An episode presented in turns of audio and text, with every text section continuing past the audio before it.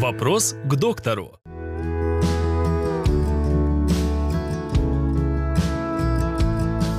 О чем могут сигнализировать частые судороги? Как быстро их снять? Судорога в ноге, по-другому мы еще называем ее, ее крампи, возникает э, по многим причинам. А, это может быть варикозное заболевание, это может быть недостаточность макро- и микроэлементов, это может быть э, неудобная обувь, это может быть э, усталость в ноге.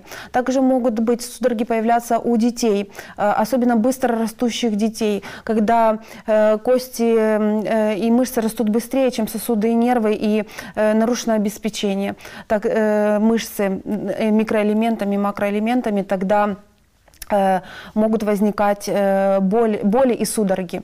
Э, также это могут, может быть сахарный диабет, это может быть заболевание щитовидной железы, когда поражаются периферические нервы, нарушается их питание, то есть нарушается иннервация мышцы, это может сопровождаться судорогой или крампи.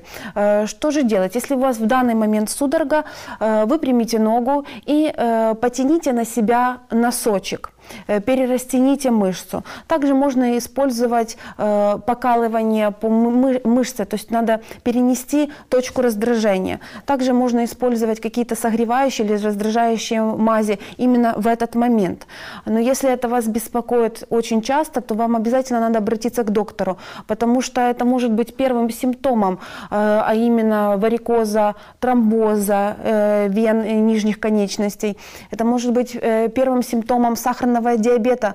Э, бывают такие случаи, когда пациенты приходят, жалуются тебе на эту судорогу, э, ты их начинаешь обследовать и находишь э, сахарный диабет второго типа, про который они не знали. Это, это также относится и к щитовидной железе, потому что не всегда она может проявляться, там, к примеру, экзофтальмом или Э, нарушением, какими, э, какими-либо другими нарушениями.